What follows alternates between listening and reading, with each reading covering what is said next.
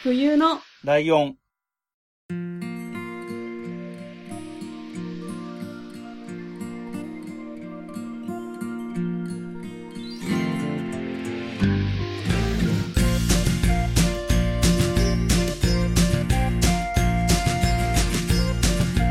この番組は山梨県出身以外共通点のない2人がそれぞれ好きなことを話す番組です。冬のライオン第231回、椿ライドウです。真冬です。よろしくお願いします。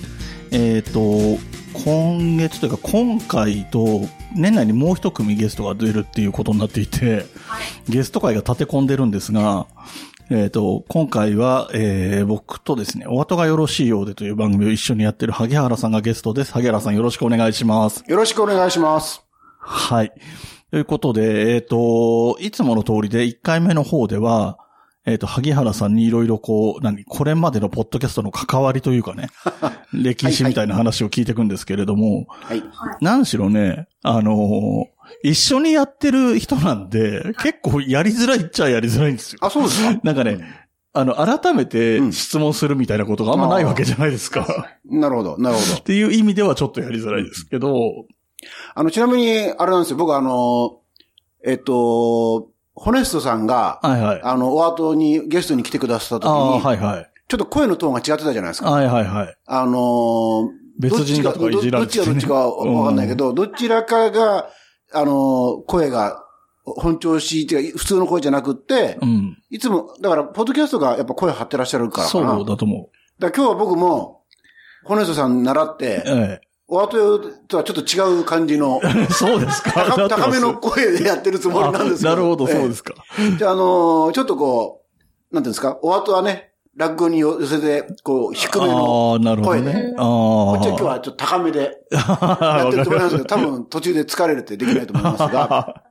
で、まあの、ララジオとのね、関わりっていうことを、まあ喋ると聞いておりましたので、はいはい思い出してみたんですよ。うんうん。そしたらまあ僕は、えっ、とね、中学、高校、福岡だったので、うん。えっ、と、その頃、えっ、とね、あれ、曲はどこだっけ？パックインミュージックってあーはいはいはい大橋にあって、TBS 系列 TBS 系列ですかね。うんそれの中でも先輩がね、学年、一つ学年上かな？のうん中学の先輩が、パックインミュージックのナッチャコパックが面白い。で、ああ。これ野沢那智と白石冬美さんなんですけど、はいう話を聞いてて、うん。で、それをたまに聞くぐらい。あだったんですよあ。。で、しかもね、面白いのは、まあ、その方は、先輩は、あの、音楽とか好きで、あのー、2時間かな？フルに聞いてたと思うんですけど、うん。いや、だけど、あの、後半は、あの、東京のイベントの話になっちゃうから、聞いててもつまんないぜって、はあはあもういかにもこう、福岡の九州のね、学生が言いそうなフレーズで。はいはで、前半はね、お後拝借だったかな？あの、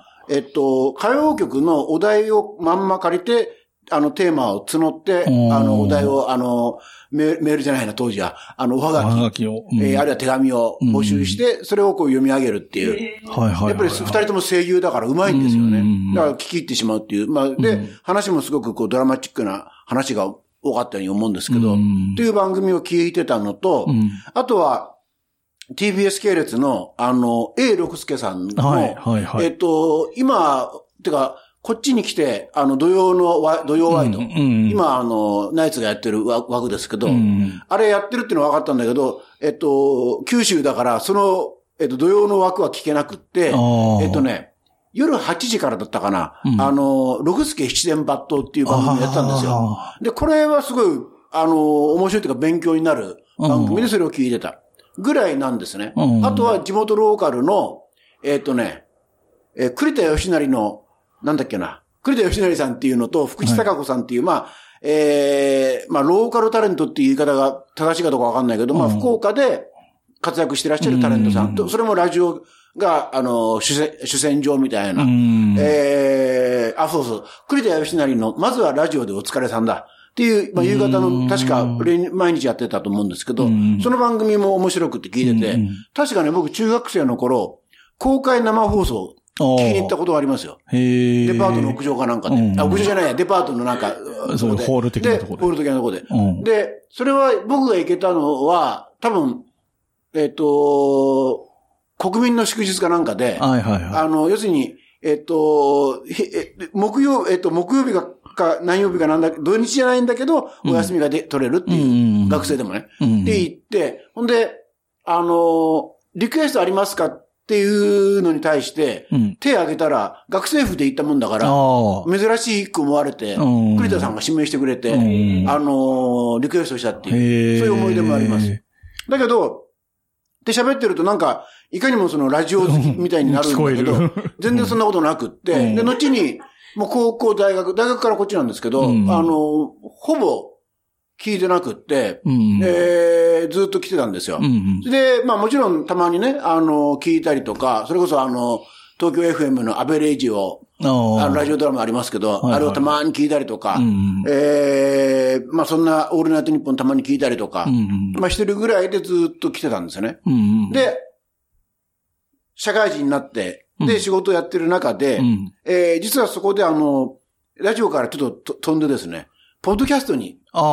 飛ぶんですねはい。で、なんでかっていうと、これも理由があって、僕はあの、まあ、もう定年退職したから普通に喋ってますけど、うんまあ、小電車っていう出版社でうん。本作りやってたんですけど、特にあの、文庫の編集やってたんですよね。うん。で、まあ、これどの出版社もそうですけど、まあ、人がたくさんいて、なんていうの、余ってるような会社はないわけで、うん。小電車もまあ、結構人数少なくやってたわけです。うん。で、ある時に、もう文庫の仕事を私一人でやんなきゃ、ほぼ私一人でやんなきゃいけないっていう時があって、でだけど、出さなきゃいけないとうん。いう時に、えっと、なんか、まあ、簡単に言っちゃうと、あの、楽して作れる方法ないかなとど。思ったんですよね。はいはい。そうすると、ちょうどその頃始ま、あの、ブームになってたと思うんだけど、メールマガジンっていうのに目つけたんです。まずね。で、はいメールマガジンって当たり前だけど、定期的に、あの、メールっていうか文字テキストがこう来るから、うん。それ貯めとけば、まあ、右から左には本にならないにしても、まあ、それベースにすれば本にできるから、うん要するにお原稿の再速とかしなくていいじゃんとうん。思いついて、うんで、なんかそういうのないかなと、あその中でなんかいいのないかなと思ったら、うん。石田健さんっていう、石田健先生がやってらっしゃる、毎日1分英字新聞っていう、英字新聞の本当にワンフレーズだけをうん。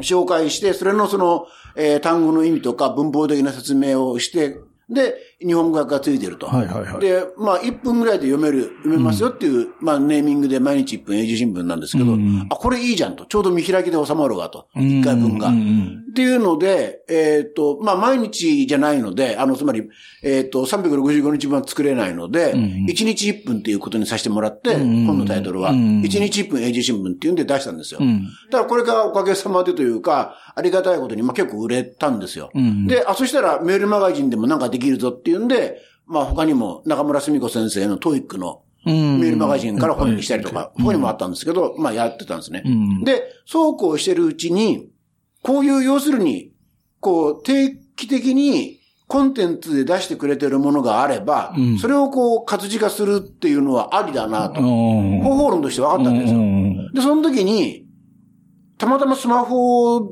で、ポッドキャストっていうのを知ったのかな？それで、うんあ、ポッドキャストで、えーポッドキャストは当たり前だけど、その、音声が、まあ、毎週とか、うんえーまあ、毎、えー何、毎月とか定期的に来るわけだかうんうんら、ものによってはそれを本に、活字にすれば本になるじゃんと。うんメルマガと同じで。うん。っていうんで、いろいろ探してたら、えー、ちょうどこれ始まった時だと思うんだけど、あの、日経新聞が、長谷部瞳は日経1年生っていうポッドキャストを始めてたんですよ。うん。これ調べたら2007年の6月からうん。始まってたんですね。だからもう16、7年前。そうですねえーだから随分昔で。うん。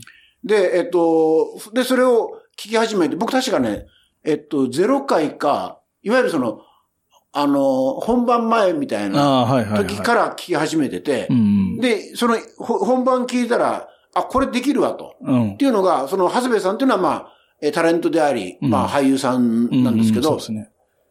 後にあの、相棒でも出てましたけど、あ まあ、それはいいんだけど、えー、その、長谷部さんと、日経の、えっと、論説委員かな？の、うんまあ、おじさんと二人でこう、うんやりとりするんだけど、その、長谷部さんが日経の記事のわかんないことを説明、あ質問すると、その、西川さんっていう、あの、日経の記者、あ記者さんっていうのかな、うん。あの人が、非常にわかりやすく、それこそ日経1年生にもわかるように解説してくれてて、あ、これいいじゃんと。うん。思って、ええまあもちろんその、あの、ラジオ、えっ、と、作ってる側にもコンタクトして、うんで、本にさせてくれと、文庫にさせてくれって言うんで、えっ、と、確か、あの、今言ったように2007年6月から始まってるんですけど、2008年4月に一冊目出させてもらって、うん。で、それもありがたいことに売れたので、うんえっ、と、もう一冊出して、うん。で、長谷部さんはあくまでもイメージキャラクターだから、うんあの、確か2年ぐらいで変わるんですよ。うん、で、その次の人の代まで、まあ、これは、た、特別さんとしてのは、あの、次の人間、私じゃないんですけど、うんうんうんえー、小伝者としては確か3冊は、その日経1年生っていうのを出すことができたと。いうことで、で、あ、なるほど、ポッドキャスターっていうのは、ポッドキャストっていうのはありだなと思ったんですよ。私の中で。編集者魂に火がついて。で、でも結果、結論から言うと、ポッドキャストで本にできたのは、まあ日経1年生ぐらいのはずなんだけど、うんまあ、で、こういうのでなんかないかなと思っていろいろ調べた中で、目についたのが、うん。流行り物通信簿なんですよ。はい。はい。で、これは、あの、タイトルだけ見ると、なんかその流行り物のね、うん流行に関するその、なんか最新情報がア。ップ、アップデートできるようなね、うんものみたいに感じるじゃないですか。そうですね。で、はい。実際聞いてみると、まあ、あの、コメディ番組なんですけど、まあまあ、はい。えー、ホネストさんとね、えー、小平さんと小平さんの、まあ、やりとりを楽しむまあ番組なんですけども、で、それ聞き始めて、で、まあ、早々に、あ、これは、あの、私が思ってた番組と違うとは思ったんだけど、うんでもそれはそれで面白いじゃんと。うん。思って聞き始めたんですよ。うんだそれがまあ、ちょっとスタートはわかんないんだけど、まあ途中で聞かなかったりもありましたけど、うんまあ割と早い段階でうん聞いてたと思うんですね。はいはい。で、いや、この人たちはそれこそ、あの、な、なんていうの？その、リスナーさん向けにグッズ作ったりとかうん、プレゼントしたりとか、してましたね当然持ち出しな、じゃ。まあそうですね。ないですか？だからすごいな、まあ、趣味にしてもすごい、あの、いい趣味だなと思いながら、うん。まあ聞いてたというのがあって、で、そうこうしてるうちに、えっ、と、まあこのハヤツ本当いつから聞き出したかちょっと曖昧なんだけど、うんうん。えー、ある時に、その流行り物通信簿、まあ僕はそもそも、あのーそれこそお二人対面でね、うんうん。収録してると思ってたら、うん実は、あのー、ホネストさんは都内だけど、うん小平さんは東北にうん。いらっしゃってて、えっと、スカイプかなんかでそうですね。収録してるんですよね。うんあ、録音す作ってるっていうのんうん。ある時途中で分かって、うんあの、そう考えないと噛み合わないようなことをおっしゃってて。で、あ、なるほどなと思ったんですよね。だから、その、なかなかその、都内、まあ都内でなくてもいいんだけど、いわゆるイベントっていうのは難しいんだろうなと思はい。っていたところがある時に、うん。えっとですね、今度イベントをやりますと。正確に言うと、えー、特勤マッシュうん。さんの、えー、墓場のラジオっうん。てあったと思うんですけど、はそれで、あの、墓場祭というのをやって、うんそれのゲストとして呼ばれてますというアナウンスがあったんです、はい番組内で。はいで、僕は、あのーそもそも、スタートが本になるかなっていう前提で聞いてるから、はいはいはいはほとんど、その、聞き始めは結構早いかもしれないけど、うんそんなに聞いてないわけですよ。い。うんうん。、で、き、何か手つけては、あ、これ本にならない、ならないやと思ったらもう聞かなくなるっていうのが、うんもうその繰り返しで、うんうん。でそういう意味じゃ、ハヤツーもね、早々に聞くのやめていいんだけど、あれだけは面白くって、まあ聞いてたわけですよ。よで、で、まあ、何かのタイミングで会えれば、イベントがあったらいいなと思ってた時に、その、墓場祭というのがあるぞと。うん。あ、これ行くしかねえやとうん思って、で、それが、えっと、し調べたら、2018年のうん10月うん。27日で、それこそ、蓋開けてみたら、あの、ハロウィンの渋谷の、まあ、今ほどじゃないんだけうど、ん渋谷でやってたんですけどね。えー、まあ結構人の多い時期にやると。まあそうですね。で、その時に、えっと、だから僕は、だから、ハヤツから聞いたから、うん。えー、そこから初めて僕は墓場のラジオうん。とか特勤マッシュですか、うんうんあーを聞いたんですようね。ん。で、まあ、結論から言うと、まあ僕、まあ数回聞いてちょっと、うん。もう離脱しちゃったんだけど、うんうんで、その中でゲストとして、あと、音亀さん。うん。で、音亀さんは、その、レギュラーでややるっていうよりこう、まあ不定期でやってらっしゃるということで、うんふむふむと。で、もう一組が、うんゆとりっ子たちのたわごとなんですよ。はいはい。ゆとたわと。はい。で、これはね、確かこの段階でそんなにまだ回数やってないんですよ。そうですね。20回ぐらいだったと思ううんですよ。ん。ほん、で、えっ、と、ふむふむと。で、その時に、うんその、えっ、と、特勤マッシュのメインでやってる方って誰でしたっけ？渋ちゃん。あ、渋ちゃん、うん。さんが自分たちの若い頃を思い出すような、はいはい。なんかはちゃめちゃな番組だみたいな、はいはい。いあの、褒め言葉としてね。うんうんで、どんな風にはちゃめちゃなんだろうと思ったら、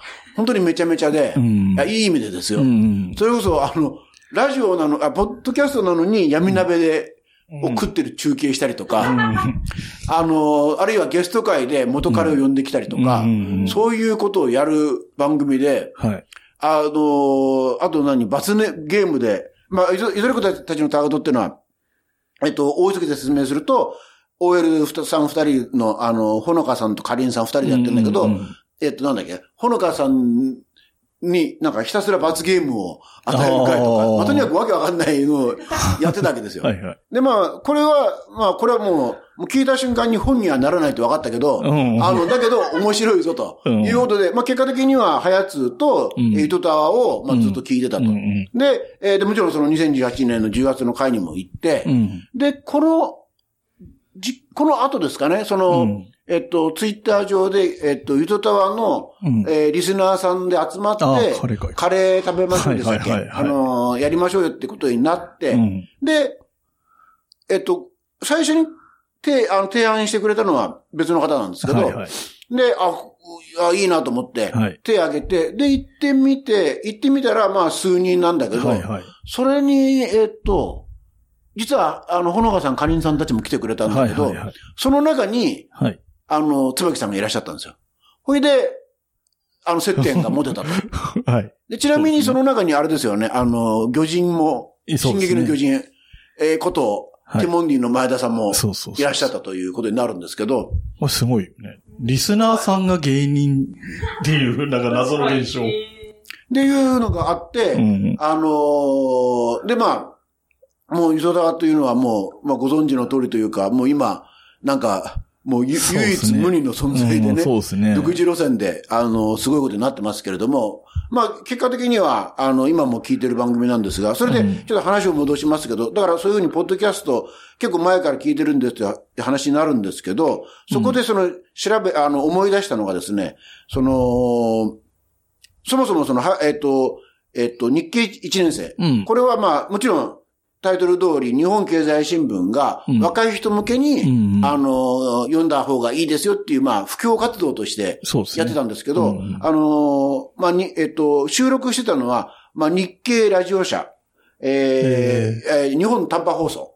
うん。ああ、そ旧っかそっか。旧名称が。はいはいはい。えっと、アメリカ大使館の近くだったと思うけど、えーため池のね。うん。えーでやってらしてて、で、そこでその、全部その技術的なこととか、もろもろ全部仕切ってたのが、えー日経ラジオ社の、えっ、と、掛原正信さんっうん。ていう方なんですよ。うん。で、その掛原さんっていうのが、後に、新、朝日新聞とかにもこう、インタビュー記事とか出てくるんですけど、うん。あの、ポッドキャストを国内、えー、初導入した人ほー。というふうに紹介されてるんですよ。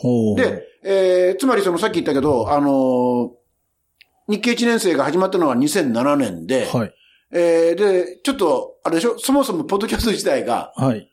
えっと、何でしたっけ、えーと来年で。来年で、来年2024年の9月で20周年、丸20年。ってことは、だから、もちろん日経1年生前の前から、うん。掛原さんやってらっしたと思うし、えええー、で、その20年というのは世界レベルでそうで、ですです。もんね。だから、まあ日本に来たのがちょっとわかんないけど、多分、2005年とか6年だとすれば、うん。その段階で、まあ、影原さんがや、手をつけたんだろうと。そうですねって。いうのがね、私が覚えてるのが、あの、その、えー日経ラジオ社のホームページ見ると、うん。あのーなこの番組を、えーポッドキャストで聞くためにはとか。いうのがもうやたらめったらこう、ついてるわけですよ。えーうんうん。で、これは、こっからは僕の推測で大変失礼なものになるけど、やっぱラジオ短波って、うん。なかなか聞きづらい。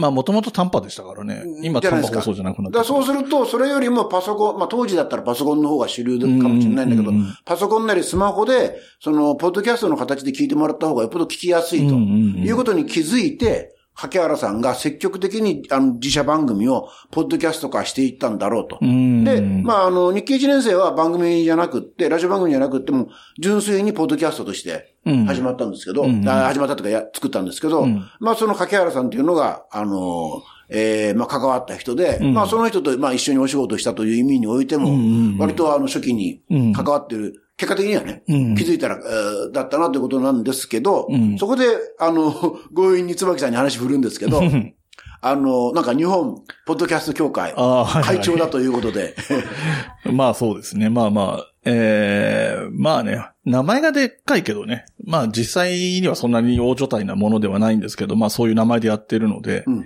で、それこそ20周年っていうこともあるのでね、ちょっと頑張っていこうかなと思ってたり、で、うちの先々代の会長がポトフさんっていう人がいるんですけど、あ、ちょ、ちょっと待って、えっと、椿さんで3代目です3代目。まあ3代目っていうか1年ごとなんで3年目で3代目なんですけど不。動産というお名前はしばしばはいはいはい聞きますよね。あの人、それこそ日本に入ってくる前からアメリカ版のポッドキャストで、ポポッドキャストを始めてたんで、なるほど、なるほど。えっと、来年の9月で、2020年の9月で、えっと、ポッドキャストが20年じゃないですか。うんうんうんポトフさん、その半年後の3月で自分が始めて20年になるんですよ。おー。えじゃあ、まあ、じゃあ、そうそう柿原さんは、まあ、商業ベースそうそうとか、だし、あと、その日本語版がどうのこうのっていうところに関わったとかかもしれないのでわかんないんですけど、それはまあ、だって、アメリカにあったアメリカ版に関わったっていうのと、ね、そういう、要するに、し仕事として、業務として取り入れたっていうのは、まあ、アプローチが違う話なんで、まあ、それはそれなんでしょう。はいはいはい。そうそうそう。そんな教会もね、一応あるんで、まあ知っといてもらいたいところではあるんですが、はい。えっと、ポトフさんの次はちなみに何てえっ、と、徳松武さんっていう人で、えっ、ーと、名古屋の方で、えっ、と、ポッドキャストのコンセプトカフェみたいなことをやってた人なんですけど、もうやめちゃいましたけど、で、まあまあ知ってる人は知ってるコメディ系の人へーが、えー、二代目で次は私って感じです。なるほど。ちなみにね、柿原さん、あのー年賀状のやり取りもしてたはずなんだけど、ちょっと親しく連絡取れてなかったんで、ちょっと調べたら、私が調べた限りで言うと、あの、今は、えええっと、ラジコってあるじゃないですか。はいはいはい。ラジコの、当然あれも会社があるわけで、ええラジコのなんか技術担当の偉い人になってるっぽいです。私の調べた限りえという感じですね。ー、なるほど。だからあの、結果的にはそういう風な感じで、えっと、何にしろあれですよね、その、スマホで聞けるようになったっていうのがうん私のまあ大きい。中でめちゃめちゃ大きくて、で、今実はその自宅にも、あの、もうなんていうのかな、ラジオはババーンと置いてあって、うん。だけど、置いてあるラジオって、あの、うちだけじゃかもしれないけど、ある曲にもう、あれす、せんあ、合わせたら合わせちゃうもと、次他の曲に合わせたり、戻したりがめんどくさいじゃないうですか。めんどくさいですね。だついついもう、その曲しか聴かないみたいで、そうすると、結果的に我が家は今は TBS がメインになってて、それこそ、あの、土曜日だと、あの、ナイツを聞いたりとか、えー、あとなんだ？あの、えっ、と、朝、あ、そうそう、朝は森本さんとかねあ、あ、はいはいはい。えーを聞いたりとか、えええーいうことが多いですね。あと、うんまあ、そうそう、ちょっと昔のラジオに戻して言うと、あの、TBS だと思うんだけど、あの、ラジオ寄せっていうのを、ああ、はいはい。ランマンっていうね、あの、日本酒メーカーが提供でんやってらして、うんこれ確か日曜の夜だったと思うんですけど、うんこれを聞いたりとか、うん。あとね、ちょっと記憶が曖昧なんですけど、文化放送かな、うん。えっとね、朝早くにやってら、やってた、うん。あの、ラジオ番組があって、うんカート貞吉さんっていう確か、あこのあ人僕記憶が曖昧で間違ってたら申し訳ないんだけど、うん。誰に申し訳ないかわかんないけど、カート貞吉さんが開発を入れて、あの、結構貴重な音源のうん。ラジオを、あー落語を聞かせるっていうのがあって、もうこれどっちも今もないですけど、ないですよね。という落語系は聞いてましたね。あー。思い出してみると。うんいう風な感じですか落ね。語はね、落語はテレビでもね、そんなに見る機会が多くはなかったから、はいはい。余計ね、テラジオにっていうのはあったかもしれないですね。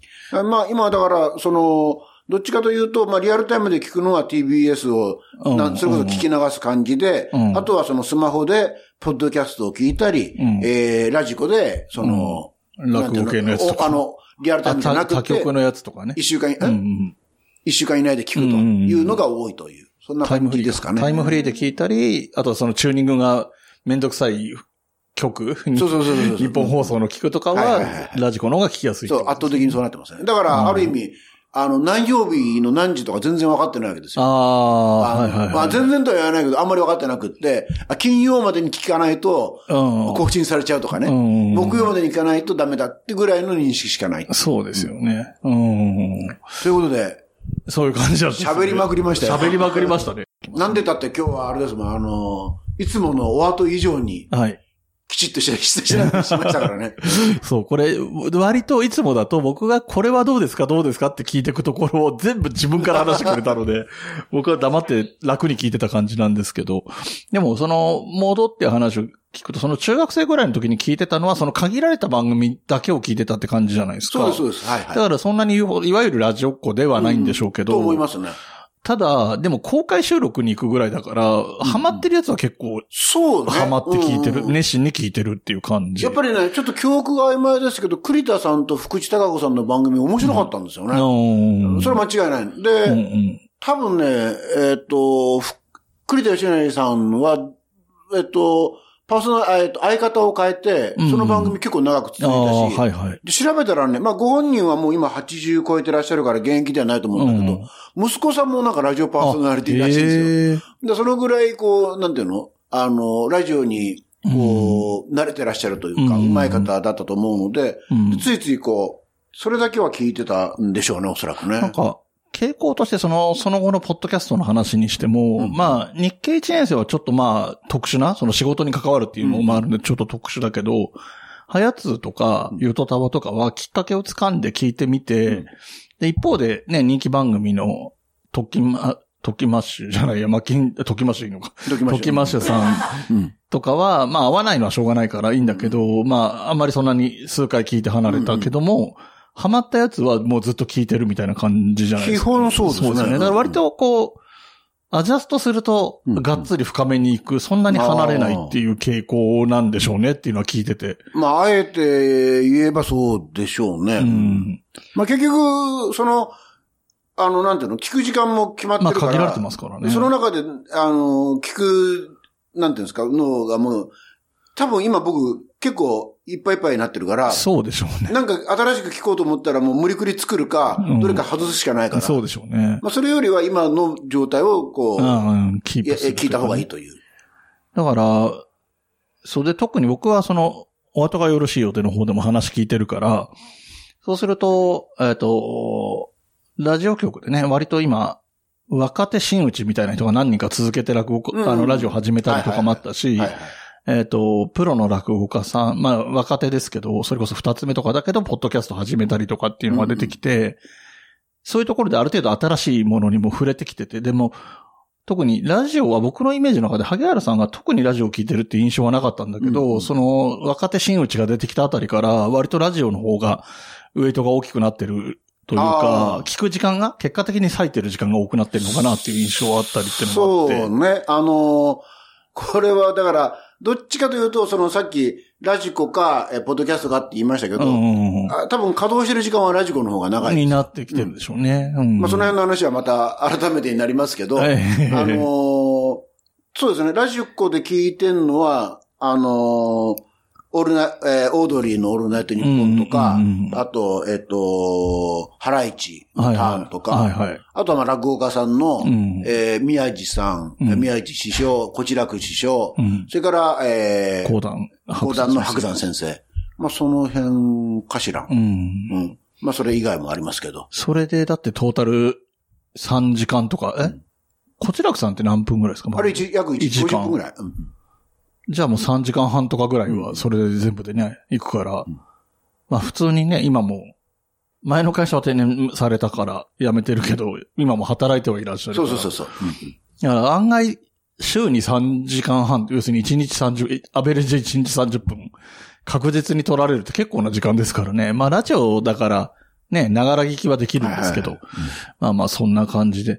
で、えっ、と、ポッドキャストを喋る方っていう意味で言うと僕との関わりになってくるので僕の方からも話しますけど、えっ、と、で、さっき言ってた、えっ、と、墓場祭があった前後ぐらい、でもその時あったりはしてないはずなんで、うんうんうん。僕も現場にはいたんだけど、直接会ってなくて、うん。僕多分その場で会って話した人ってほぼいなかったんで。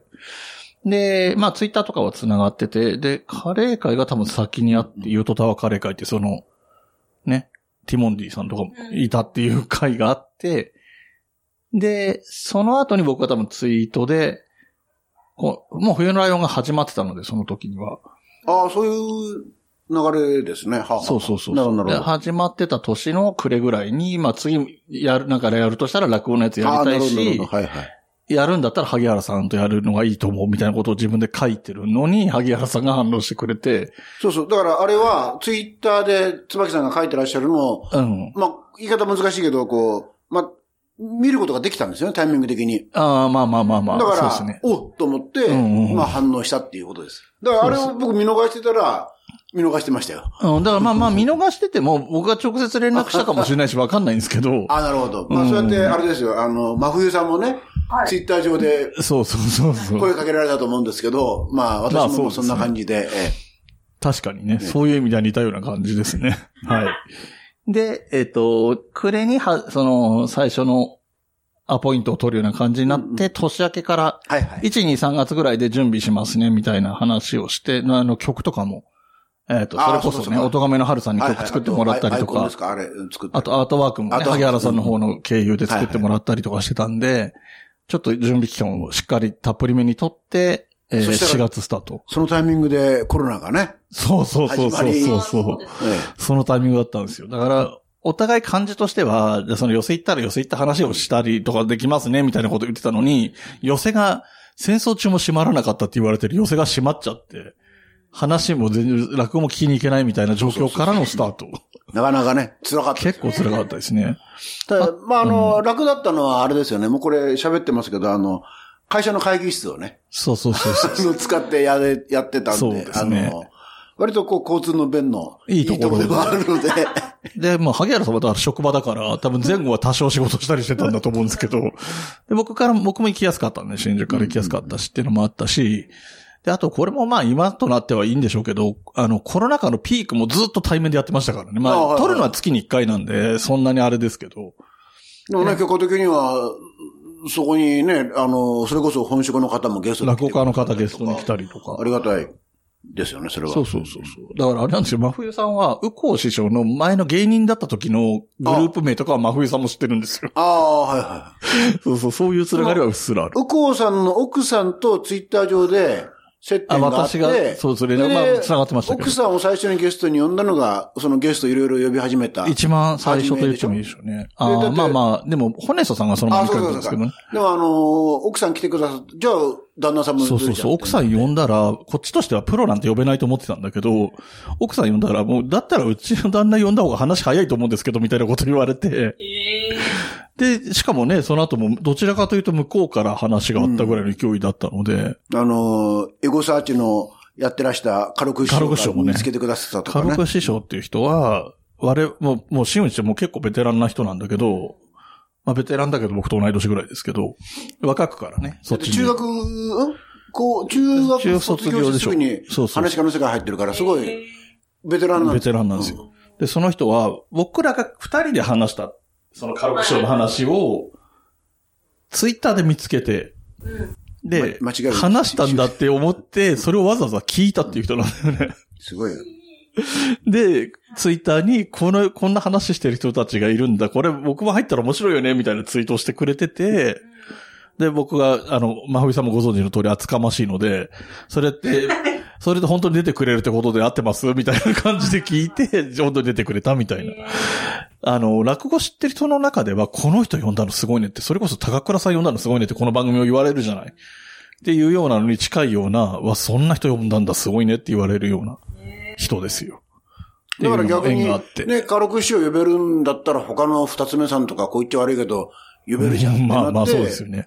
あの、二つ目さんとかも。もう、まあまあ、声かけやすいっていうのもあるし、まあ、あとコロナ禍はね、仕事が少なかったりもしたんで、割と出てくださる方も多かったっていうのもありますけどね、っていう形で、ですね。はい。お後がよろしいよでももう何年やってんですかね。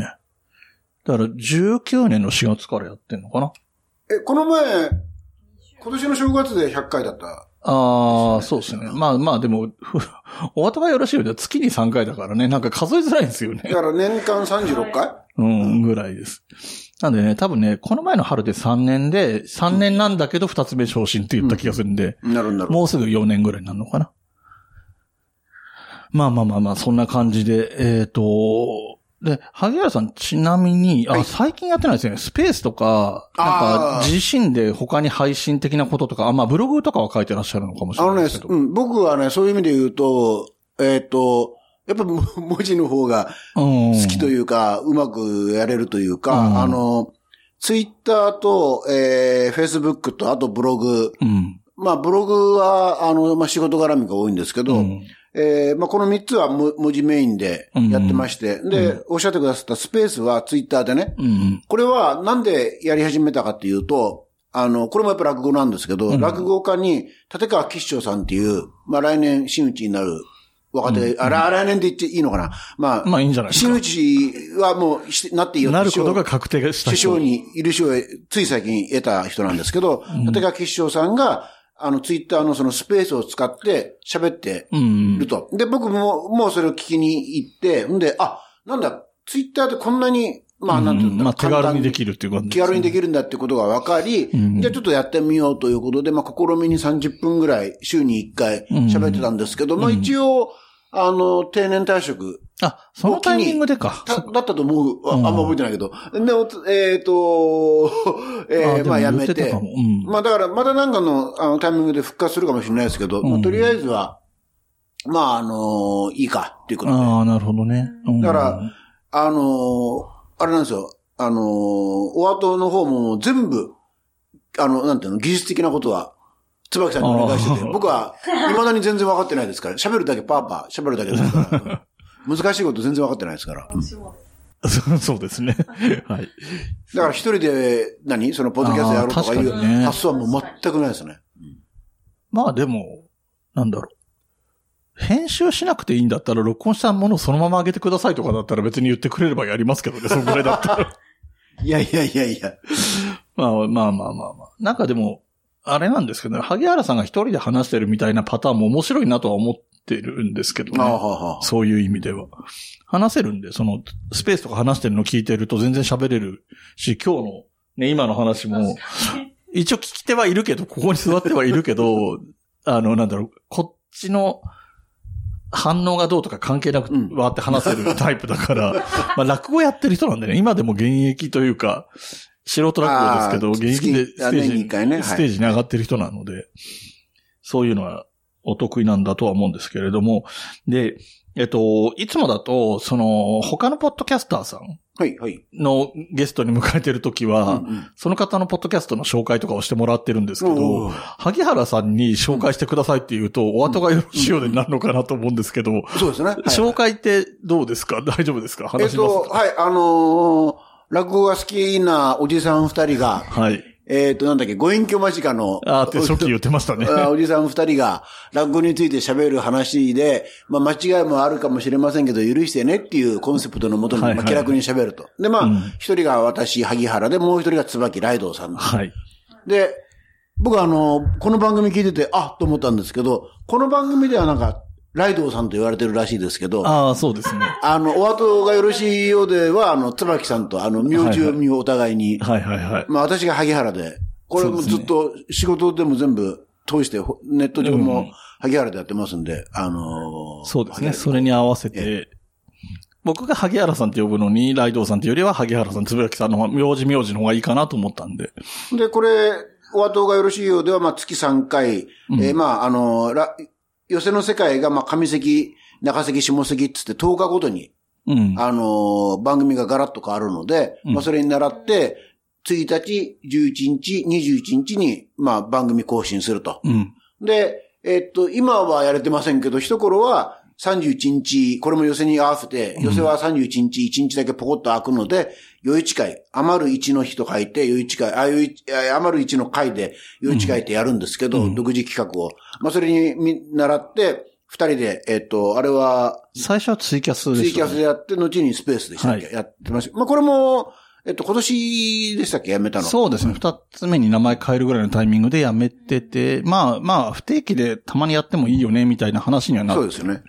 だからまあ、ね基本的には、えっと、落語家さんのこと喋り、喋る会、演題、演目について喋る会、うんあとまあ落語界隈のいろんな話題について喋る会うんうん。がメインで、で、まあそそこにその自分が見に行った落語の会の話とか、あるいは見見に行きたい話や会の話とかを喋ると。うん。まあだから本の紹介とかね。うん？本の紹介とか。あ本の紹介とかね。まあ落語が好きな方は、まあ聞いてくださると思いますけど、うん。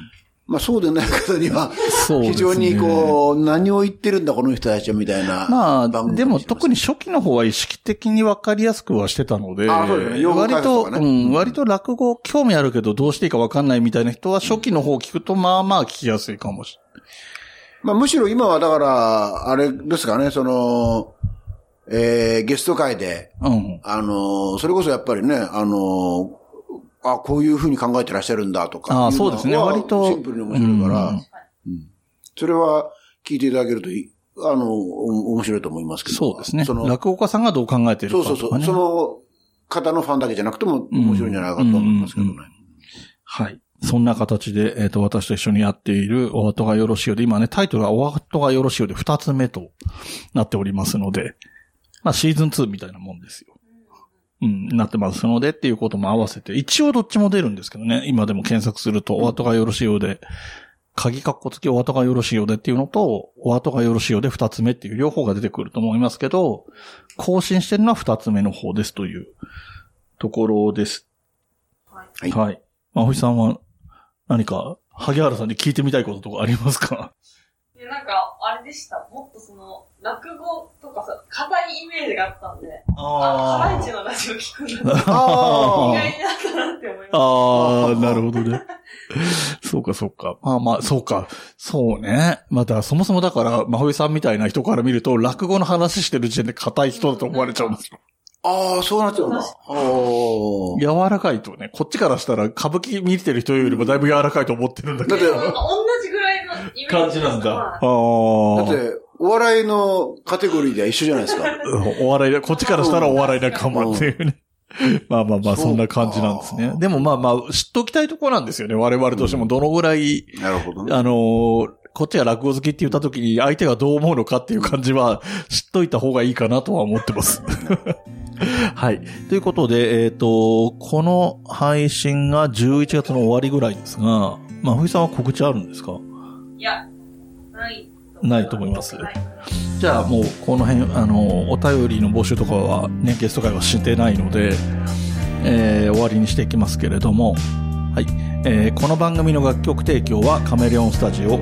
エンディング曲はハルさんで、ハッピーターン。それではまた次回、ごきげんよう。